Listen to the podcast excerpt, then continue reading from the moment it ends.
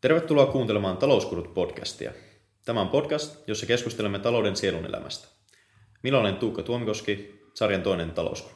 Ja minä olen Väinö Tuovinen, ohjelman toinen talouskuru. Meillä on kuules Tuukka tänään vieraana oikein palomies. Ai ettekö, mitä meinaat? Meinaa siis sitä, että onhan sitä ollut 2000-luvulla tulipalojen sammuttelemista Kreikan, Portugalin ja Italian kanssa.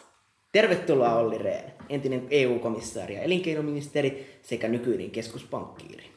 Kiitoksia ja hyvää aamupäivää. Tänään keskustellaan siis taloudellisista suurpaloista. Miksi meidän palopäällikkömme eivät osaa ennustaa tulipalon syttymisen riskiä, kun henkilö polttaa tankkauspisteillä? Milloin palokunnat joutuvat ajamaan sireenit soiden Suomen talon eteen ja millä tavoilla voimme ehkäistä tulipalojen syttymistä? Vuonna 2009 Ison-Britannian kuningatar Elisabeth kysyi tuimasti vieraillessaan LSEssä, miksi taloustieteilijät ei ole osanneet ennustaa vuoden 2008 finanssikriisiä. Rehn, kirjassasi Myrskyn silmässä kirjoitit, että erityisesti kaksi harhaista taloustieteilijöiden opinkappaletta johtivat siihen, että ekonomistit olivat sanottomia 2010-luvun taitteessa. Ekonomistit näkivät liikaa uhkia kansantalouden häiriöissä, jotka koskettiin eri tavalla eri valtioita. Tällaisia häiriöitä voi olla esimerkiksi 1970-luvulla kriisin aiheuttanut öljyn hinnan nousi tai Suomessa Neuvostoliiton hajoaminen. Nämä niin sanotut epäsymmetriset häiriöt veivät huomion pois rahoitusmarkkinoilta, mitkä sitten lopulta aiheuttivatkin kriisin syyt. Olli, kirjassa viittaat yleisesti käytettyyn mielikuvaan, jonka mukaan kenraalit, niin kuin taloustieteilijätkin, valmistautuu aina viimeiseen käytyyn sotaan. Ja vähän väliä mediasta tulee vastaan jos jonkinlaista kolumnia, jossa syytetään vaikka no puolustusvoimien elämän talvisodassa. Mutta nyt ei puhuta puolustus, vaan talouspolitiikasta. Onko sinulla Reen käsissä jonkinlaista kristallipalloa tällaisesta arvella, mikä esimerkiksi voisi aiheuttaa seuraavan isomman tai pienemmän kriisin rahoitusmarkkinoilla? Sellaista kristallipalloa tuskin, tuskin on, on kenelläkään ja niin kuin itse kuvasitte, niin kriisien ennakointi, ennustaminen on yleensä hyvin, hyvin haastavaa ja vaikeaa. Toisaalta on kuitenkin tiettyjä talouspolitiikan ja kansantalouden mittareita, joita seuraamalla pystyy näkemään sen, että joku kansantalous saattaa olla ajautumassa vakaviin vaikeuksiin. Erityisesti viittaan makrotalouden epätasapainoihin ja, ja niiden taustalla usein oleviin vaihtotaseen alijäämiin.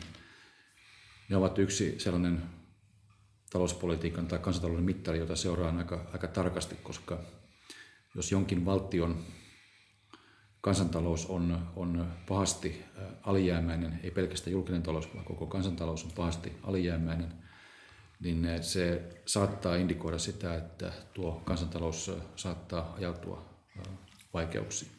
Jos tähän yhdistyy vielä merkittävä kiinteistöbuumi ja luottokupla, niin kuin euroalueen velkakriisin alla kävi esimerkiksi Espanjassa ja Italiassa, niin silloin on olemassa ikävä kyllä aika aika vahvatkin ainekset talouden kriisiytymiseen, mistä tosiaan Euroopassa meillä on kokemusta muutaman vuoden takaa 2010-luvun alkupuolelta. Eli toisin sanoen taloustiede ei ole välttämättä kovin hyvä näkemään, ennustamaan kriisejä yleisesti ottaen, koska taloustieteen metodit perustuvat yleensä niin sanottuun ekstrapolaatioon, eli pyritään aikaisemman kehityksen perustalta rakentamaan ennustetta tulevaisuuteen. Ei nähdä välttämättä epäjatkuvuuskohtia, mutta toisaalta on tiettyjä indikaattoreita, kuten vaihtotase tai velkaantuminen, jotka kertovat siitä, että talous saattaa olla kriisityössä. Mutta onko sitten tämmöisiä täysin uusia tekijöitä, jotka vois johtaa kriisiin? Digitalisaatio, tekoäly, automatisaatio, jotkin tämmöiset, jotka ehkä muuntaa meidän rakenteita merkittävällä tavalla, jotka voisi sitten johtaa jossain vaiheessa taantumaan tai sitten vielä pahempiin asioihin. Digitalisaatio pankkitoiminnassa ja rahoitusalalla, samoin kuin maksamisessa, maksujärjestelmissä, on monessa suhteessa myönteinen asia. Reaaliaikainen maksaminen ja lähimaksaminen, se helpottaa kuluttajan kansalaisen asiakkaan elämää. Toisaalta se luo myöskin uusia haasteita, kuten talousosaamisen, talouslukutaidon haaste, ja siinä mielessä on valtavan tärkeää, että meillä on sekä talouskuuroja tämän pöydän ääressä, että jokainen kansalainen, jokainen nuori pyrkisi paneutumaan kansantalouden ja oman talouden perusteisiin, jotta kyettäisiin välttämään esimerkiksi maksuhäiriömerkinnät ja muut, muut ongelmat. Eli pääsääntöisesti tässä on paljon hyvää, mutta toisaalta korostaa nimenomaan talouslukutaidon merkitystä. Jos taas ajatellaan kriisien mahdollisuutta, niin yksi mahdollinen kriisin sytyke voi olla se, että rahoitusjärjestelmässä, en puhu pelkästään Suomesta, vaan, vaan yleisesti Euroopasta ja koko maailmankin rahoitusjärjestelmästä, kyllä meillä on aika paljon sen tyyppisiä herkkyyksiä, jotka ovat alttiita esimerkiksi kyberturvariskille, tietoturvariskille. Useimmat organisaatiot, kuten Suomen Pankki tai niin oletan myöskin suomalaiset liike- ja osuuspankit ovat pääsääntöisesti hoitaneet oman leiviskensä aika hyvin, mutta tähän rahoitusjärjestelmään liittyy paljon riskejä, siinä on paljon yhteenkytkeytymistä ja, ja siellä piilee sellaista potentiaalia, mikä tarkoittaa sitä, että meidän pitää pystyä Suomena ennakoivasti huolehtimaan kansallisesta varautumisesta ja siitä, että emme, emme ajaudu ongelmiin mahdollisten kyberturvariskien seurauksena. Mm, tässä on nyt paljon viime aikoina ja tuota, varsinkin niin nyt näiden kryptovaluuttojen isojen nousujen tuota, takia puhuttu myös niiden takana pilvestä blockchain-teknologiasta. Ja se kiinnostaa itse asiassa näissä kytkeytymisriskeissä, eli kun meillä on ollut tämmöisiä pankkien välisiä luottamuspulia ja esim. Liborin tuota, manipulaatioita, ja näihin on ehdotettu just tämmöiseen niin kuin, äh, jakautettua niin kuin kirjanpitojärjestelmää, joka blockchain itse asiassa niin kuin karkein, äh, yksinkertaisesti sanottuna on, niin näetkö siinä mahdollisuuksia sitten näiden riskien vähentämiseksi? Näin, että lohkoketjuteknologia tai, tai blockchain-teknologia sisältää paljon potentiaalia, paljon mahdollisuuksia. Tällä hetkellä sitä kehittävät lähinnä yksityiset toimijat, yksityiset pankit ja teknologiayritykset. Keskuspankit tutkivat sitä seuraavat kehitystä, mutta tällä hetkellä arvioidaan, että lohkoketjuteknologia ei vielä ole riittävän valmis ja riittävän luotettava keskuspankkien käytettäväksi ja sen takia esimerkiksi eurojärjestelmässä Suomen Pankki ja muut euroalueen keskuspankit kehittävät parhaillaan reaaliaikaisen maksamisen mahdollistavaa alustaa, joka on tarkoitus ottaa käyttöön tämän vuoden lopulla, mikä tarkoittaa sitä, että sen sijaan, että tilisiirto kulkee vuorokaudessa yön yli tai, tai viikonlopun yli, niin jatkossa tilisiirto esimerkiksi Euroopassa tai Suomessa sisällä kulkee käytännössä reaaliaikaisesti muutamassa sekunnissa. Eli pyritään aika käytännönläheisesti hakemaan ratkaisuja, jotka edistävät kansalaisen ja kuluttajan näkökulmasta rahoitusjärjestelmän ja maksamisen toimintaa. Lohkoketjuista muihin taloudessa, maailmantaloudessa vaikuttaviin megatrendeihin. Deutsche Bank julkaisi viime vuonna analyysi, missä se eritteli eh, ehkä aika lailla, pitäisikö sanoa dramaattisesti toki, mahdollisuuksia seuraava finanssikriisin syttymiselle. Ja Tähän liittyen tällainen pieni niin sivukiemura tähän, että pereen mietittiin, että taloustiede on monessa mielessä on ollut ehkä vähän niin kuin terveys suomalaiselle perusäijälle, että niin pitkään kuin kaikki on hyvin ja tuntee olevansa elämänsä kunnossa, niin ei suomalaisesta perusäijää aina hirveästi terveys kiinnosta. Mutta no, siinä vaiheessa, kun asiat menee päin honkia, niin yhtäkkiä keskuspankin korkopäätökset ja oma terveys ja keskuspankin osto-ohjelmat alkaakin kiinnostaa. Alan Greenspan oli 2010-luvun taitteessa varmaan Yhdysvaltain vihatuin mies. Mm. Mutta siis vielä tähän juuri tärkeä kysymys nimenomaan, miksi me tästä nyt puhutaan, on se, että ihmisiä kiinnostaa kriisit. Ja tämä on ehkä, miksi me valittiin just tää, nämä kriisit tämän meidän podin nyt teemaksi.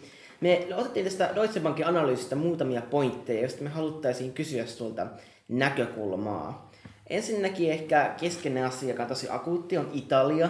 Italiahan on jo nyt yksi Euroopan velkaisimmista maista ja velka on yli 130 prosenttia BKTstä ja maan julkinen vaje, niin se alittaa nipin napin Euroopan vakaus- ja kasvusopimuksen 3 prosenttia vuotuisen julkisen alijäämän rajan. Ja viime vuonna julkaistu raportti varoitteli, että joten riskit voi käydä toteen.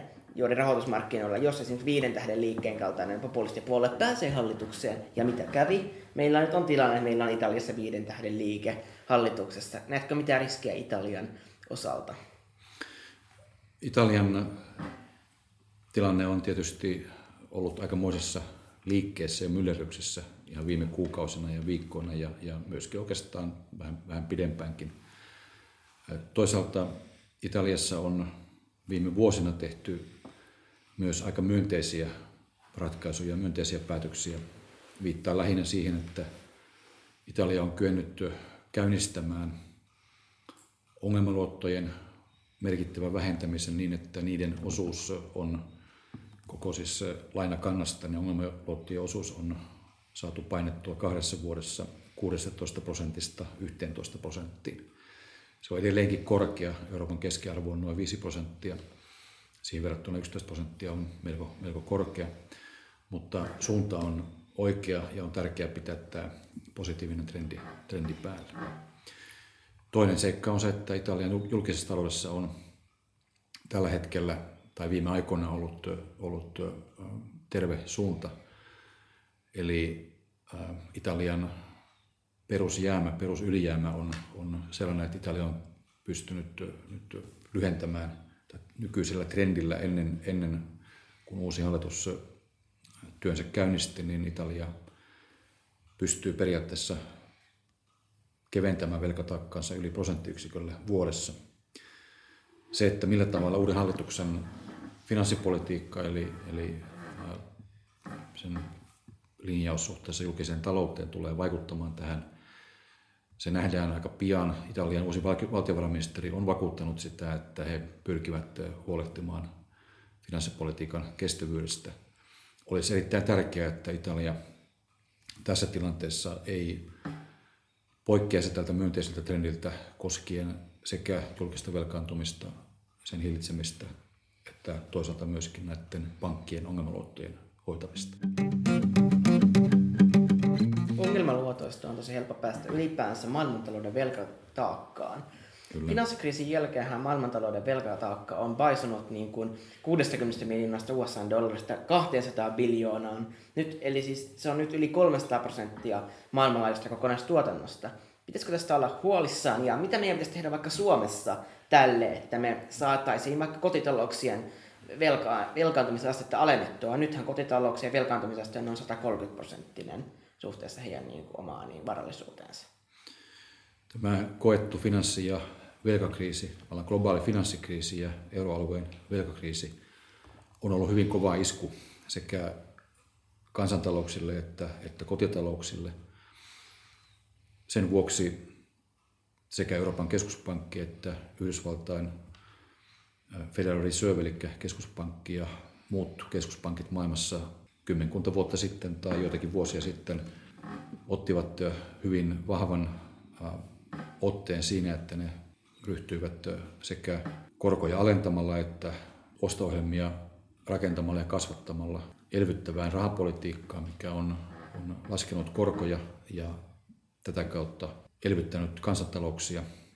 Tämä suhteellisen elvyttävä rahapolitiikan viritys jatkuu vielä toistaiseksi. Mutta samaan aikaan on tietysti hyvä varautua siihen, että vaikka korkojen nousu ei ole vielä ihan nurkan takana, niin se kuitenkin hämöttää horisontissa. Ja siinä vaiheessa, kun korot alkavat nousta, se lisää sekä kotitalouksien että kansantalouksien kotitalouksien ja julkisen talouksien velanhoitokustannuksia. Ja tässä mielessä kannustankin jokaista kansalaista, jokaista velallista, jokaista kotitaloutta ja, ja yrittäjää laskemaan ennakolta sen, minkä, minkälaisiksi omat lainahoitokustannukset näyttävät muodostuvan siinä vaiheessa, kun korko alkaa nousemaan. Nyt viimeisin Euroopan keskuspankin linjaus tarkoittaa sitä, että korkoja ei ryhdytä euroalueen nostamaan ennen ensi kesää. Se, että missä vaiheessa tapahtuu, niin se jää sitten nähtäväksi ja myöhemmin, myöhemmin päätettäväksi. Mm. Tähän liittyy myös rahapolitiikka, eli jotkut näkee tässäkin uhkia, että nythän kun esimerkiksi EKP on, alamassa, on ajamassa alas tätä laajennettua arvopaperien osto-ohjelmaansa, ja sitten nyt pikkuhiljaa varmaan nostamassa ohjauskorkoa joidenkin vuosien sisällä, niin näetkö, että voisiko tämän varsinkin tämän määrällisen elvytyksen loppuminen heijastua missä määrin markkinoille ja voiko se aiheuttaa, onko, onko siinä riskejä markkinoiden näkökulmasta? Tästä meillä on kokemuksia maailmantaloudessa keväältä 2013, jolloin Yhdysvaltain keskuspankki Federal Reserve ryhtyi, ryhtyi tavallaan kerimään, kerimään pois tätä osto-ohjelmaa ja sitä puhutaan englanninkielisellä termillä taper tantrum. Se heijastuu aika voimakkaasti varsinkin nouseviin talouksiin ja johti siihen, että Yhdysvaltain keskuspankki otti tavallaan aikalisän tai hidasti tätä omaa, omaa prosessiaan. Euroopan keskuspankki ja eurojärjestelmä on pystynyt oppimaan tästä, ottamaan oppia tästä ja tarkoittaa sitä, että eurojärjestelmä tulee supistamaan osto-ohjelmia ja irtautumaan elvyttävästä rahapolitiikasta hyvin asteittain ja, ja maltillisesti. Toisin sanoen äh, nämä viimeisimmät linjaukset tarkoittavat sitä, että vaikka nettoostot loppuvatkin, niin samaan aikaan eurojärjestelmä sijoittaa uudelleen erääntyvät saamiset ja tämän lisäksi on myöskin linjattu se, että korkoja ei ryhdytä, ohjauskorkoja ei ryhdytä nostamaan ennen, ennen ensi kesää. Tämä tarkoittaa sitä, että tosiaan tämä elvyttävä rahapolitiikka pysyy edelleenkin voimassa ja siinä mielessä se tukee koko euroalueen kestävää kasvua ja kohenevaa työllisyyttä. Mutta samaan aikaan on tietysti pyrittävä valmistautumaan siihen, että jossain vaiheessa meillä voi edessä uusi taantuma ja sen takia meillä pitää olla myöskin tulevaisuutta silmällä pitäen elvytysvaraa sekä rahapolitiikassa että toivottavasti myöskin, myöskin finanssipolitiikassa. Niin tässä itse asiassa tuli, tuli hyvin esille se, että jos, jos tässä nyt siinä vaiheessa, kun korot ovat vielä suhteen verrattain matalia aikaisempaan ja juuri ollaan pääsemässä irti tästä määrällisestä elvytyksestä ja sitten kävisikin jotain ja, ja tulisi kriisi, niin mitä, mitä keinoja, siis voitaisiko me jatkaa esim. quantitative easingia vielä niin kuin määrittämättömän pitkään, toivoin, että sillä olisi vielä positiivisia vaikutuksia ja, ja, ja että voidaanko korkoja pitää vielä hyvin kauan matalina, jos, jos emme pääsisi enää tässä samalle tasolle kuin aikaisemmin. Kaksi seikkaa tähän liittyen. Ensinnäkin, kuten totesin, niin tämä Euroopan keskuspankin rahapolitiikan elvyttävä viritys sekä korkojen osalta että osto osalta toistaiseksi jatkuu ja siitä eritautuminen tapahtuu hyvin maltillisesti, jotta ei riskeerata nyt käynnistynyttä ja vahvistuvaa talouden kasvua ja kohenevaa työllisyyttä. Toiseksi Euroopan keskuspankki ja muut, muut kehittyneiden maiden keskuspankit ovat osoittaneet viime vuosina sellaista luovuutta ja kykyä hakea tilanteeseen sopivia instrumentteja. Että olen melko luottavainen sen suhteen, että jos ajauduttaisiin uusiin, uusiin vaikeuksiin, niin siinä tilanteessa sitten löydettäisiin uusia, uusia lääkkeitä. En kuitenkaan halua lähteä maalaamaan, maalaamaan pirua seinälle tässä vaiheessa ja ennustamaan uutta kriisiä tai taantumaa, kun sitä ei välttämättä tarvitse tänään, tänään tehdä. Niin kuin presidentti Koivisto aikoinaan totesi, niin ei kannata maalata pirua seinälle, koska on hyvin vaikea pestä sitä sieltä pois. Ja tässä mielessä äh, en halua tosiaan herätellä myöskään vääriä kriisitunnelmia. Elvytystä, niin sitähän on myös kritisoitu. Jotkut on väit, sanoneet, että se vääristäisi ehkä markkinoita ja että moni on myös nähnyt näin, että huolimatta siitä, että meillä on ollut todella laaja arvopaperien nosto-ohjelma, niin inflaatio euroalueella ei ole noussut kuin hyvin maltillisesti.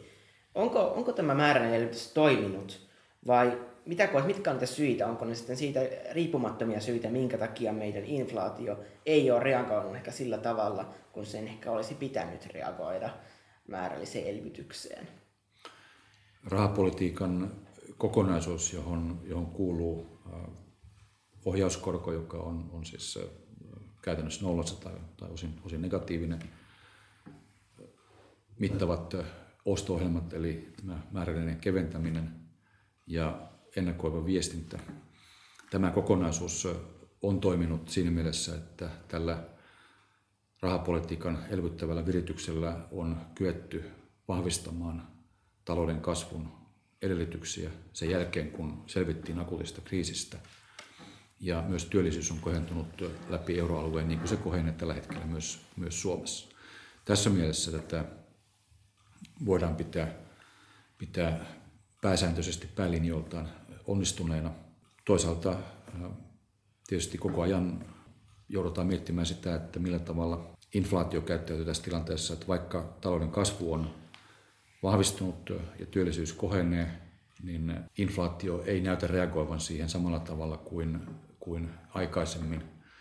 Taloustieteilijät puhuvat Philips-käyrästä, joka on, on työllisyyden, tai siinä voi olla muitakin mittareita, mutta lähinnä sanotaanko työttömyyden ja inflaation välinen suhde.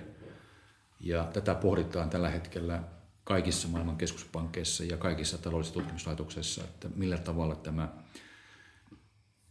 käyttämättömän kapasiteetin ja, ja äh, inflaation kiihtymisen välinen suhde on, on muuttunut.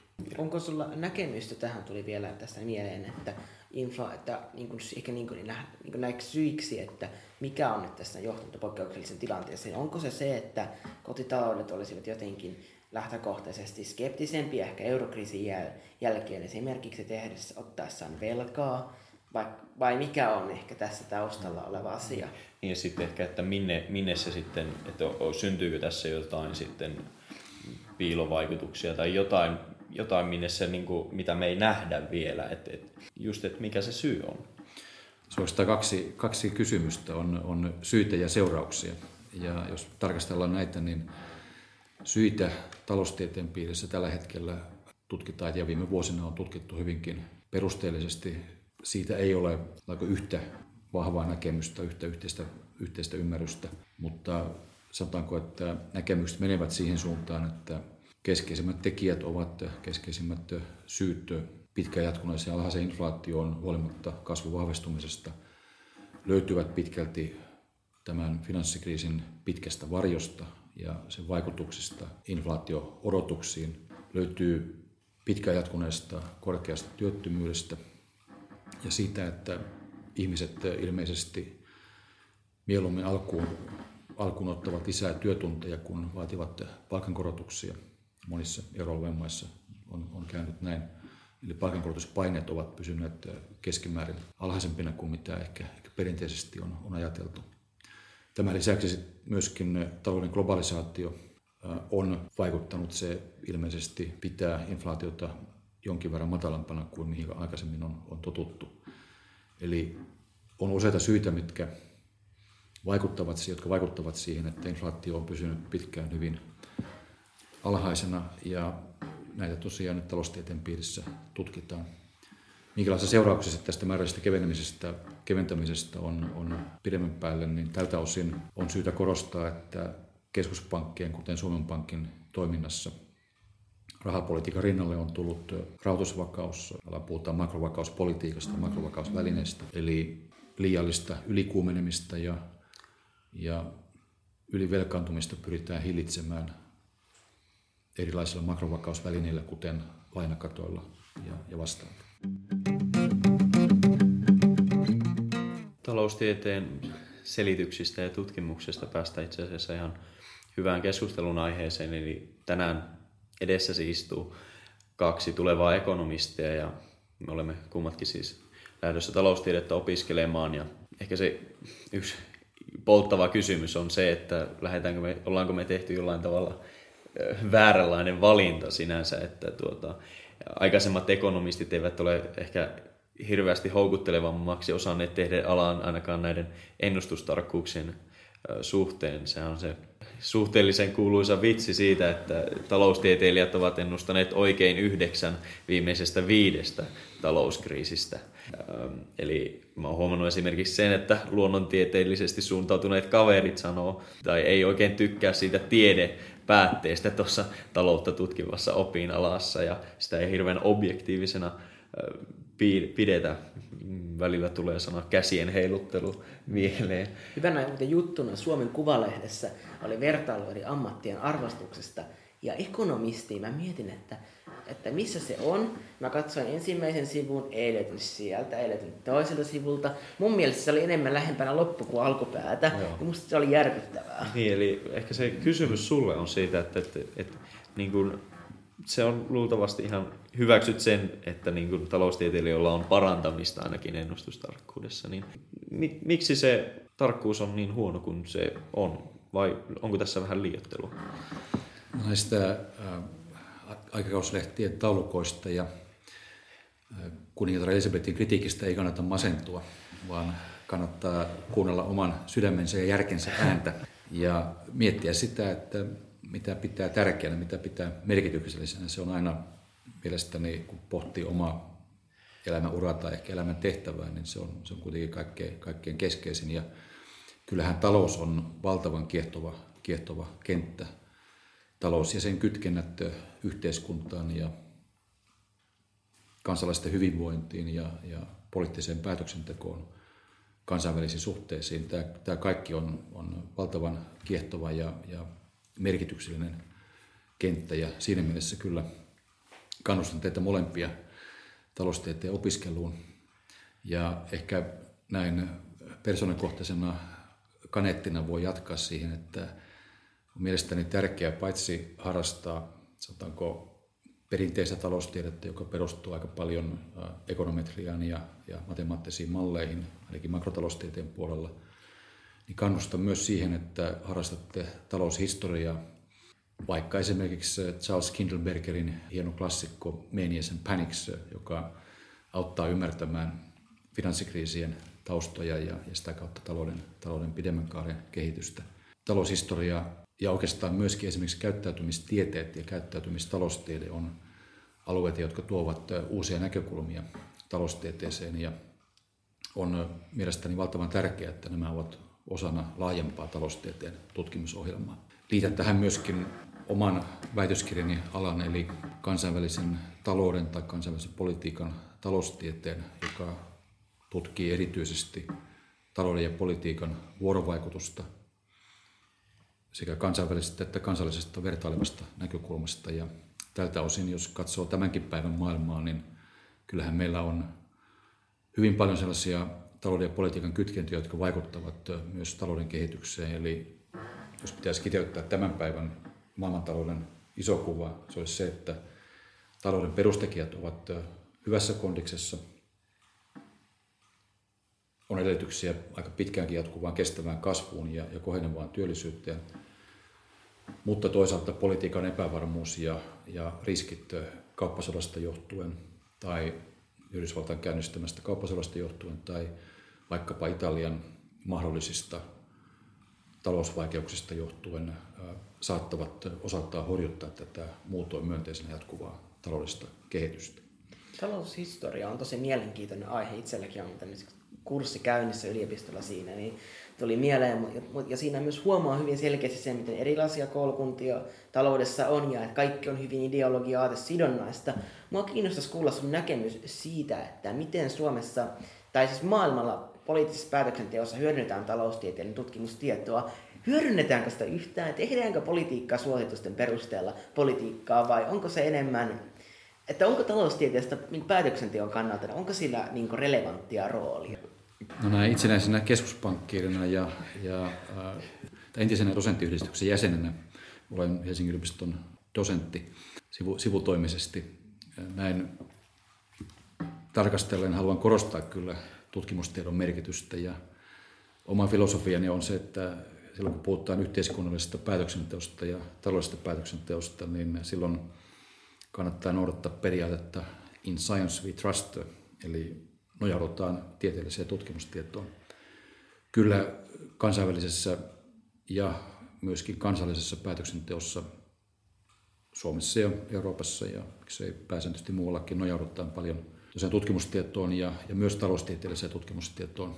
Esimerkiksi talouspolitiikan valmistelussa sekä Euroopan unionin komissio että kansainvälinen valuuttarahasto IMF tuottavat, monet muutkin, mutta erityisesti nämä tuottavat erittäin hyödyllistä ja, ja arvokasta tutkimustietoa, joka ohjaa monien euroalueen jäsenvaltioidenkin päätöksentekoa.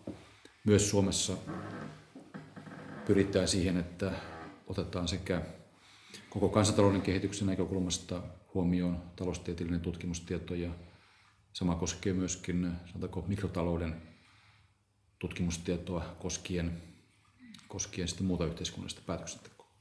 Koetko, että tätä periaatteessa ehkä tätä poliittista hyödynnettävyyttä heikentäisi välillä kuitenkin se, että on olemassa että se, että niin kuin yksi selitteisyys sille, että miten vaikka joku asia mitataan, niin oikein taloudesta, taloustieteessä ehkä yhäkään täysin toimi. Esimerkiksi kestävyysvaje, niin siitä voi olla hyvin erinäisiä näkemyksiä monilla eri talouden, taloudellista tutkimusta tekevillä tahoilla. Mm, ja sitten ehkä meillä on ne muistikuvat just noista niin kuin epäonnistuneista ennustuksista. Eli että niin kuin, mikä se taloustieteen arvo on, jos, jos ei sitten kykene auttaa niissä poliittisissa päätöksissä tuota, luotettavasti, jatkuvasti. Selittääkö nämä osiltaan sitä, sitä taloustieteen ehkä, ainakin meidän kokemusta ja ehkä monella muullakin taholla olevaa kokemusta siitä, että sitä ei välttämättä arvosteta ihan tarpeeksi. Mä olen vähän eri mieltä siitä, etteikö taloustiedettä arvostettaisi. Mielestäni sitä arvostetaan. Mutta samalla tietysti on hyvä tiedostaa, niin kuin kaikessa tutkimuksessa, on hyvä tiedostaa tutkimuksen ja tieteen rajat. Tarkoitan sitä, että esimerkiksi talouden ennustamisessa on aina niin monia muuttujia, sekä puhtaasti taloudellisia muuttujia että laajemmin yhteiskunnallisia, poliittisia muuttujia, kansainvälisiä muuttujia, että mikään taloustieteen ennuste sellaisenaan ei, ei varmaankaan voikaan olla välttämättä pätevä. Mutta se on erittäin tärkeä työkalu ymmärtämään kulloistakin taloudellista tilannetta ja näköpiirissä olevaa kehitystä olettaen, että näitä muita muutoksia ei välttämättä sitten tapahtuisi. Eli on tärkeää, että hyödynnetään tutkimustietoa, mutta samaan aikaan tietysti pitää tiedostaa myös tutkimus, tutkimustiedon ja, ja tieteen rajat tai eri tieteenalojen rajat, jotka vaikuttavat aina tietysti myöskin sitten siihen, millä tavalla päätöksentekijä ottaa ne huomioon. Tutkimustiedosta ja sitten politiikkasuosituksista Suomen talouteen ja talouspolitiikkaan.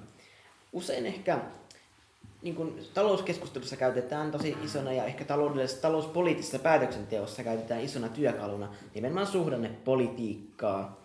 Ja, mutta ehkä ongelmaksi on muodostunut se, että se on hyvin epäsymmetristä.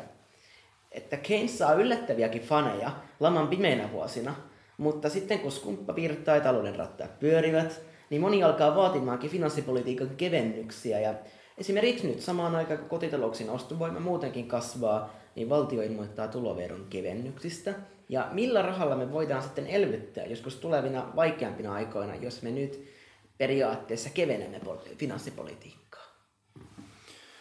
No, finanssipolitiikka kuuluu tietysti Suomen päätöksenteon työjaossa, se kuuluu hallitukselle ja, ja eduskunnalle ja näin pitää, näin pitää ollakin. Viittasit taloustieteilijä John Maynard Keynesiin. Keynes on erittäin tärkeä vaikuttaja ollut makrotaloustieteen kehityksessä ja suhdannepolitiikan kehityksessä monella muullakin kentällä. Toisaalta monet tulkitsevat Keynesia ja keynesiläisyyttä juuri niin kuin kuvasit, että pelkästään pumpataan, pumpataan rahaa tai elvytetään taloutta finanssipolitiikalla tai joidenkin mielestä myös rahapolitiikalla. Ja tässä mielessä keynesiläisyyden tulkinta saattaa olla vähän yksipuolinen. Eli itse puhuisin mieluumminkin kokonaiskensiläisyydestä, eli, eli siitä, että silloin kun on paremmat ajat tai silloin kun taloudessa menee hyvin, niin silloin on, on tärkeää vahvistaa julkista taloutta, jotta meillä on myös rahkeita ja resursseja elvyttää siinä vaiheessa, kun ajaudutaan jossain vaiheessa hitaamman kasvun tai taantuman vaiheeseen. Ehkä sitä keskuspankkiirin työstä. Mä en tiedä, mitä mieltä sä oot, mutta onko se mukavempaa silloin, kun on tuota, hyvät ajat taloudessa vai onko sitten, tarjoako ne haasteet silloin vaikeina aikoina niitä ilon kokemuksia, mutta ehkä se, että, että tuota, varmaan se on helpompaa, kun asiat menee hyvin. Vai mitä mieltä olet? Se on kaksipippunen, kaksipippunen juttu. Seurasin kriisin aikana vuosina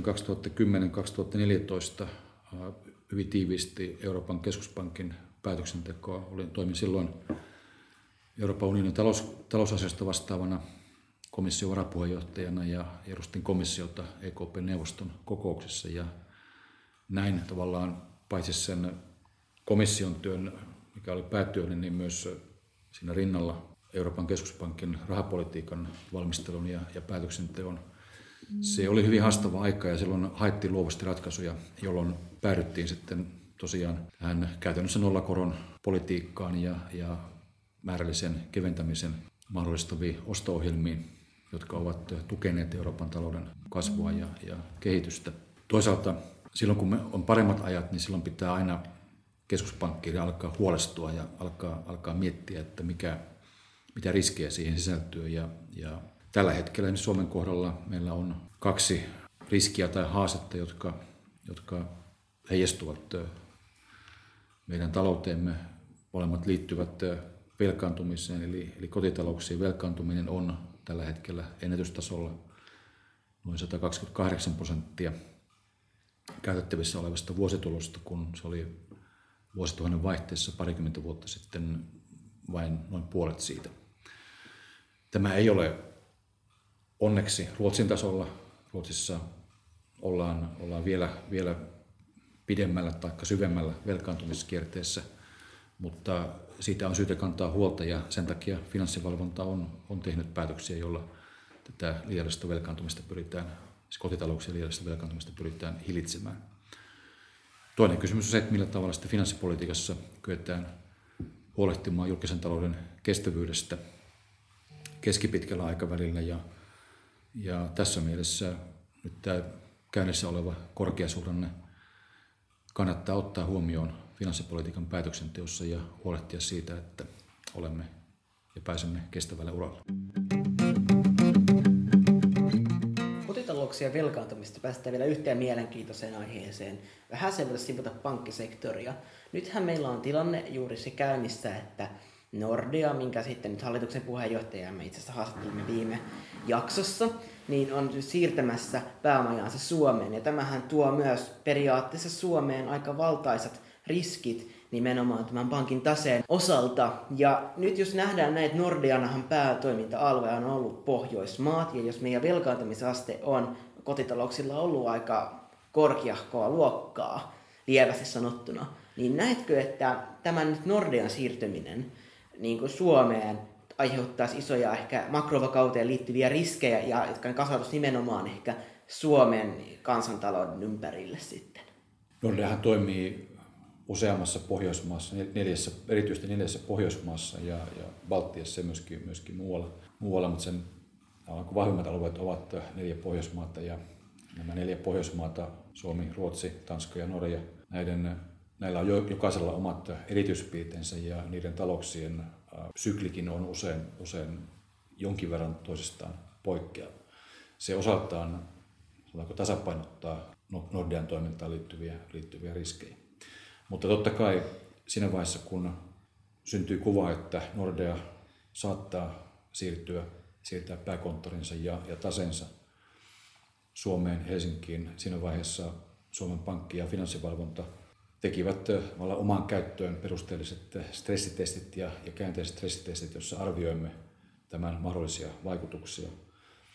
Keskeinen havainto oli, oli se, oikeastaan pari keskeistä havaintoa. Yksi on se, että Nordean tase sinänsä on, on tällä hetkellä hyvässä kunnossa, mutta totta kai aina pitää varautua myöskin, myöskin pahimpaan. Ja toinen seikka on se, että euroalueen pankkiunioni antaa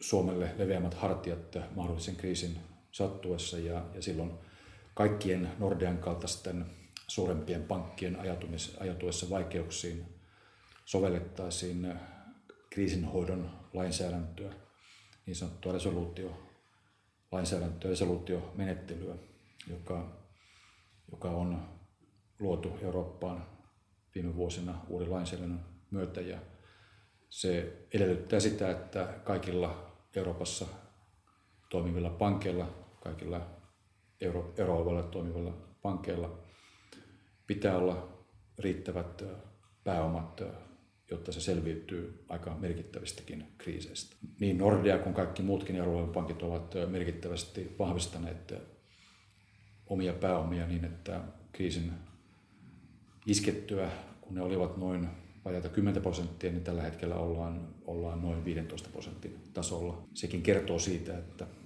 näillä merkittävillä suuremmilla pankeilla on, on vahvemmat pääomat ja, ja se on aivan oikein, koska se tekee niistä iskukestävämpiä ja kriisikestävämpiä.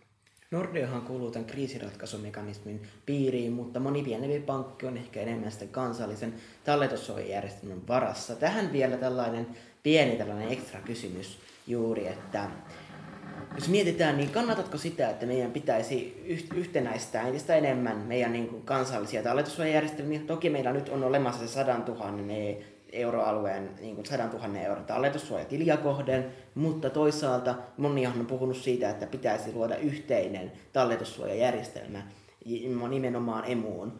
Niin kannatatko tätä ideaa ja vai koetko, että onko tämä, miltä tämä katsotaan näyttäytyy Suomen kannalta?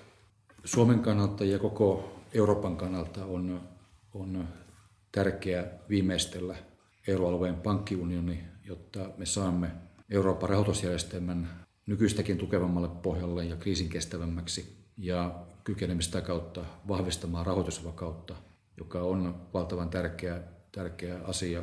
Rahoitusvakauden romahtamisen seurauksena koettiin finanssikriisi, koettiin velkakriisi ja, ja sen takia tärke, tärkein oppi siitä on se, että on syytä huolehtia siitä, että rahoitusjärjestelmä pysyy vakana ja siinä pankkiunionin viimeistely on, on hyvin tärkeä.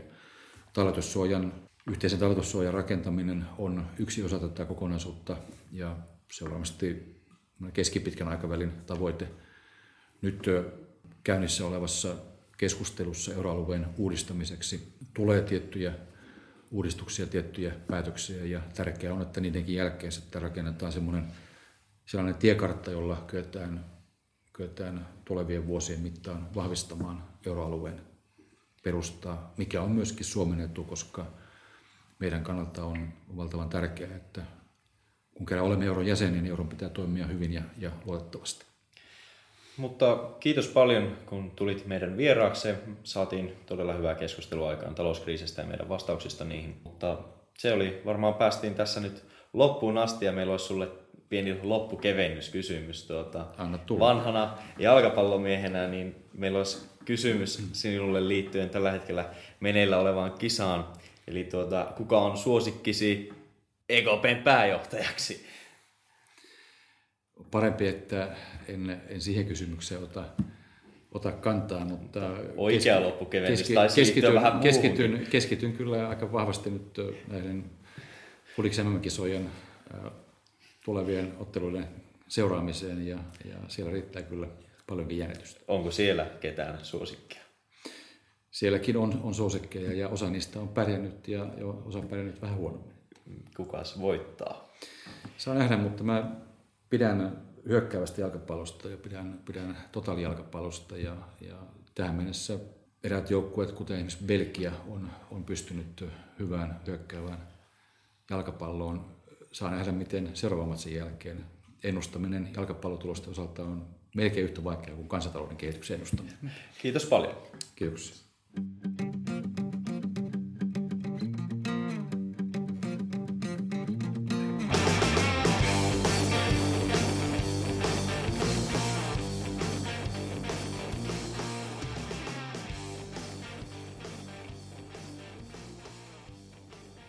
Mutta niin, se taisi nyt taas kerran olla siinä tältä erää. Kiitos kun kuuntelitte tätä Talouskurt podcastin kolmatta jaksoa ja kiitokset myös Reenille vielä kerran, että pääsit mukaan podiin. Ja palautetta voitte antaa ja keskustelua käydä Twitterissä hashtagillä talousgurut.